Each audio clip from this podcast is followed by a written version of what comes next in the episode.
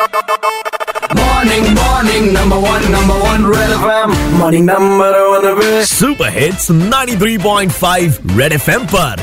Morning number one with RJ Payal आज सुबह morning number one पर हमें आया इन भाई साहब का कॉल मैं अपना नाम और एरिया नहीं बताना चाहता। दरअसल ये प्रॉब्लम जो है इलेक्ट्रिसिटी से संबंधित है। इस एरिया में लगभग इतने सारे घर है मैं देखता हूँ कि बहुत सारे लोगों के पास से एक वायर इलेक्ट्रिक वायर निकलता है। तो वो लोग उसमें कटिया मारते हैं। और इससे इतनी ज़्यादा प्रॉब्लम होती है कि नौ बजे के आसपास जो एकदम हाई टाइम रिज़ल्ट टाइम होता है लोगों का उसमें हाँ। ट्रिप कर जाती है लाइन और वोल्टेज एकदम लो रहता है। कटिया फंसाने की ये जो प्रॉब्लम है, ये होती हर जगह है, लेकिन दिखती किसी को नहीं है। या फिर कहें, लोग आँख मूंद लेते हैं। और यही हमने आज लखनऊ वालों से पूछा कि क्या आपने भी अपने आसपास ऐसा ऑब्ज़र्व किया है?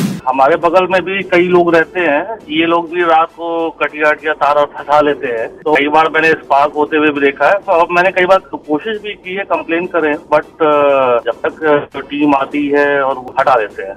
बिजली वाले आते भी हैं तो ध्यान नहीं देते हैं।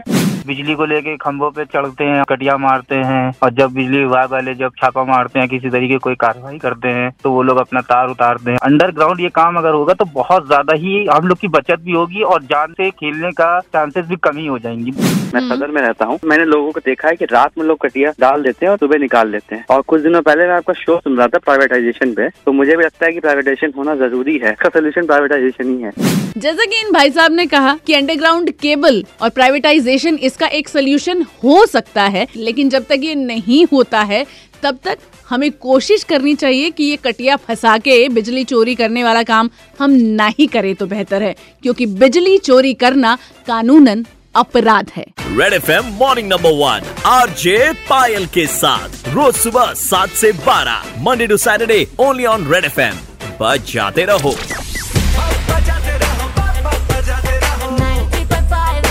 रहो बजाते रहो 90.5 Red FM. बजाते रहो